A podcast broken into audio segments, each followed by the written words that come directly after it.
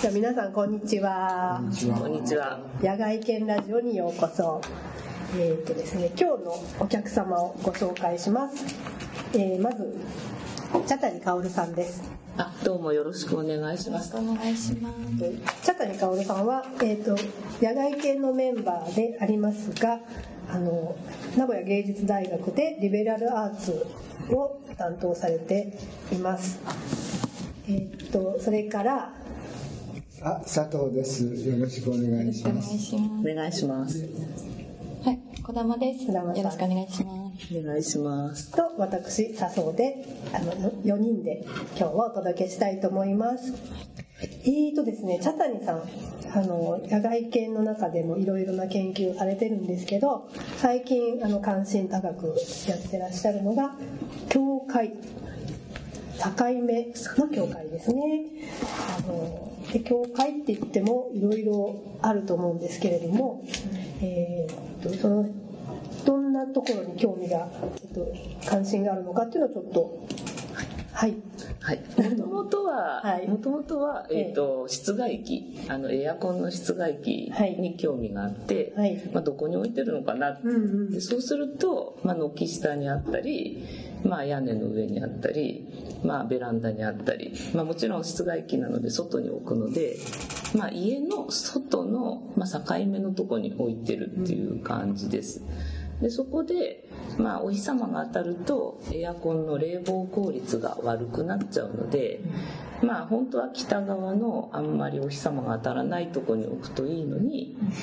なんかあんまりそうは住宅事情上置けなくて南側に置いてる人も結構います。でそんで日よけをしないといけないなと。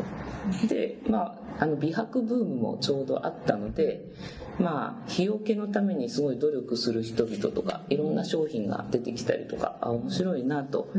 でまあそこで避けるまあ、バリアを作るっていうことなのでそのバリアってなんだろうって思うとこから教会の方に、まあ、広がっていったということです。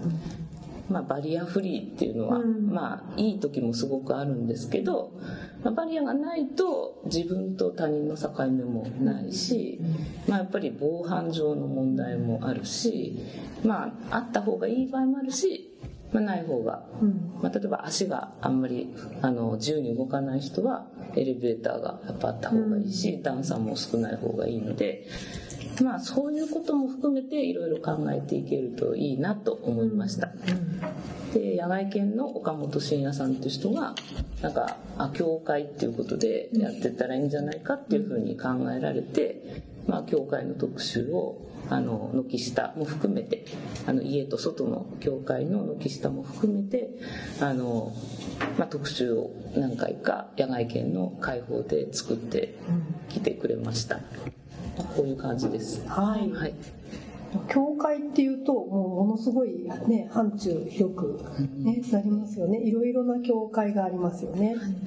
そのような隣の家と自分の家のうん境目で繰り広げられる攻防とかね。確かにありますね。あとまあ私自身のあのあのテーマに近いところだと、あのなんか猫よ猫が勝手にあの家の植木とかにおしっこをしないように、うんうん。でそれを防ぐためにどうするかっていうので、うんこう結構こうねあの、うんうん。防御が繰り広げられててあの猫好きな人と猫嫌いな人の戦いがうん街の中でねあちこちで起きてるっていうのがありますけどもそういうのも含まれますし、はい。あのね、さっき言われたうんそのお日様、ええ。自然自然光を遮るみたいなこともありますし、あの広いですよね。いろいろなんかこう切り口があると思います。えはい。でえー、とでそういうもののみならずあの最近のご関心はですねあのさらにさらに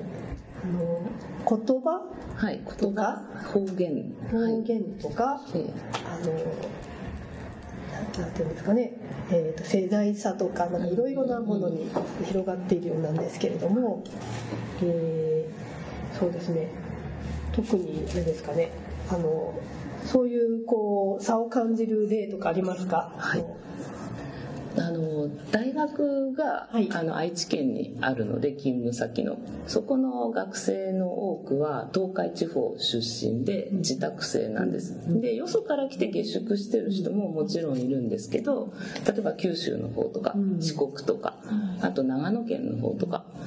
まあ割とそっちあたりの人が多くてたまに関西の人とかもいるんですけど、まあ、ほとんど東海地方の人なんです。8割方。で東海地方の人たち特に愛知県の人が多いんですけど自宅から通える範囲っていうことで。で、まあ、下宿するのもお金かかるし、まあ学費も私立大学なので高いので、まあ親御さんもあんま遠くに行ってもらっちゃ困るっていうことも多分あるんですけどまあそれで来てくれてる学生と話すとやっぱ方言が。まあ、東海地方の方言になりますのでで私分からないことがいくつかあって例えば社交。先生社交行くから早く帰っていいですか？とか。社交？社交ダンスとかそういう変換しかなくてえ何省何略省略省略の仕方が私がいた大学とは違ってますね。ローカルな。ローカルな省略の仕方が。あって感じで。ええでまあ自動車学校の省略なんだっていうことは分かって、あまああのあんまり授業と被らないように入れてくださいとかいうふうに言うんですけど、まあ、私の大学は関西にあって、関西では自動車学校のことは自動車教習所って呼んでいて省略系は教習所でした教習所に行ってくるからサボるわみたいな言い方をしていました。なのであ全然そういう言葉も違うんだなって、その割と新しめの、まあ多分戦後にできた可能性が広まった可能性の高い自動車学校のまあ呼び名が地方によって違うっていうこと自体にも驚いて、であとこの辺ですとあの非常勤に来てくださってる先生方もいっぱいいて年配の特に保育士さんとかされてた先生も来てるんです、園長先生とかをされてた、でそれが幼児教育の授業を持ってくださって、学生に教えてくださってるんですけどそういう人と話すと、まあいろいろ話してじゃあお先に失礼しますっていう時に、はい。その年配の、まあ、女の方々は「ご無礼します」っておっしゃるんですよ。で「えご無礼する?」って最初聞いた時あ時代劇みたいだと思って。初めて聞きました。でもちろんふざけて言ってるわけじゃないのはすごくわかるのであ方言なんだと思って東海地方ので図書館で本を調べるとあやっぱ方言って載ってて特に終わりあたりはよく使うって書いてあってあそうなんだって。他にも B 氏うん。あの大きい紙に書いて模造紙って私たちは呼んでいて多分そっちの方が全国的には一般的で B 氏はこの辺しか多分通じないんですけどすごいなって思いました。B 版 B 版の紙 B 版の紙ってことですね。東京の文具屋さんで B 紙ありますかって言って、うんうんなかったってことがなかったってなかったことありますね。あそうなんだ。20年ぐらい前かな。なんか展示会かなんかで使いたくて、あ使いたくて。で文具屋があったから、で B 紙欲しいんですけどって B 紙っていうのが通じない。ませんでした。何のことっていう、はい。あそうですよね。でそこで気づく。あ全国言葉じゃない、ないって。よその人にはちょっと通じない言葉なんだって、っていうのを気づかれるわけですね、地元民じゃないので、はい、で面白いなと思って。で学生たちはそれを方言だとは思ってないんですよやっぱり。うん。それは当然の普通全国的に通じる日本語だって思ってて。思ってるああそそりゃ私も多分子供の時はいっぱいあってやっぱあの転校を何回もしましたのであそうするとやっぱ通じない言葉がああるしイントネーションもあ違うなとか一番ショックだったのは金沢市って石川県の金沢市から山形県のすごい田舎のひ東根市っていうところに転校した時に小学校4年生だったんですけど半年ぐらい経つと国語の時間に方言を習ったんです。方言というものがあるみたいな。うん。国語の時間で、でまあそこにいろんな方言が載ってて、うん。地域によって言葉が違うって書いてあって、あそりゃそうだなと思って聞いてたら、先生が担任の先生が「例えばさ」とか、茶谷さんがした時全然違う言葉だったよね。あれが方言なんだよって言った時のことなんですよ。でわ私からすると山形弁の方が方言濃度は高いんじゃないかと思ってたのでうん。えって思って先生そのこと言うんだと思って聞いてたら周りの同級生がみんな「だんだんだんだんなまってだよな」みたいなこと言って「えあんたらもなまっとるわ」とかって言いたかったけど、まあ、お互い様だよねとかって思ったことがあります。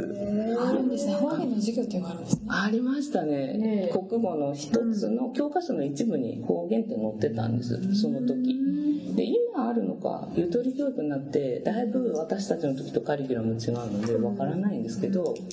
方言というものがあってなんかイントネーションとか言葉自体も違ってで語尾が結構変わるとかそういうことを習いました。でこの辺だと浜松とか三河の方の人はは「なんとかだら」って「そうでしょう」みたいな言い方で「なんとかだら」って言うじゃないですか。で金沢だと「だら」っていうのは「バーカ」って意味なのであもうそういう単語になる単語になってておう「だらなこと言うな」とか「あのアホなこと言うな」みたいなことを「だらなこと言うな」とか言うんですよ。で「あお前だらやな」とかうん。あの怒る時とか言われたりするんですけどその「だら」を語尾に使ってるんだって気づいた時に最初なんとかカって聞こえてあ おっと思ったらあバカじゃないこれはなんとかだよねって言ってるんだって思ったんですけどあ違うとか思いました。ですごい。でそれで誤解が生まれることもあるし、まあ面白いなって思うこと多いんですけどたまに全然違う意味で捉えてるっていうこともあってちょっとこう齟齬がコミュニケーションに齟齬が出ることもあるので、まあ、興味深いなって思ってます私関西行った時は、うん。あの散らかってる時に、はいこれ直しといてって言われて、はい。え修理するの？って思ったんですよ、でも壊れてないし壊れてても私修理できないけどって思ったらそれ戻し元の場所に収めといてくれって意味なんですよね、うんうんだから片付けておいてくださいっていう意味なんですけど、うん。直しといてって向こうは言います。関西の方は。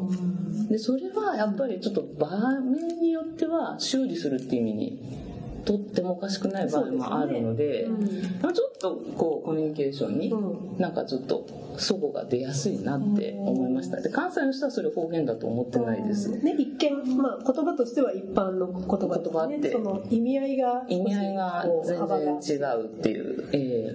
そうですか。茶谷さんそれ転勤族で育ってってなると、ええ。自分のなんていうかこうあの基本の言葉っていうかええそれはどどうなるんですか？ああ私なんかなんていうかけ自分の県民性っていうか県民性。そのね言葉はなんか山形に行けば山形弁で喋れますし、あの金沢だと金沢弁で喋れますし、あと七尾っていう能登半島にもいたんですけど、そっち金沢とまたちょっと違うんです、あの三河と終わりが違うみたいに、でそこも一応喋れるんですけど、であと関西にいたので、一応関西弁も少しは喋れるんですけど、なんか考えてる時は標準語と関西弁って考えてます、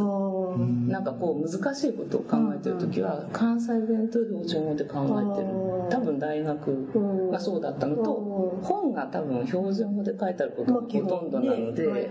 多分それなのかなって思いじゃあます自分でものを考えたり話したりするときは、ええ、難しいこと話したり考えたりする時は標準語っぽい関西弁。関西か。という感じですね。そうじゃないと喋る考えられないって感じですねでもその土地に行けばその言葉を使う、一応使える日常会話では。でも多分深いことは喋れないかもしれないですね。うん。子供の時の言葉が。うん。と思います。でなんかあれですねそういうこういろいろ見てると子供の時から、えなんかそういう観察の 観察者っていうかねよじ感じにもなるかもね。そのずーっとどっぷりいる人と違ってああその地元にいる人と。比較したりとかっていうのがなんかええ。ひょっとして今にそういうの疑問を疑問を持ったりするところに、ね、つながってるかもしれないですね。そうですね。当たり前なことがうん。地域が変わると当たり前じゃなくなることが多いっていうのはん。体験体験的に。まあね体験的にはうん。多分転校してる人は割とそうかもしれないですすでよね。しかも地方をこうね大きく移動すると。うん。ですかね。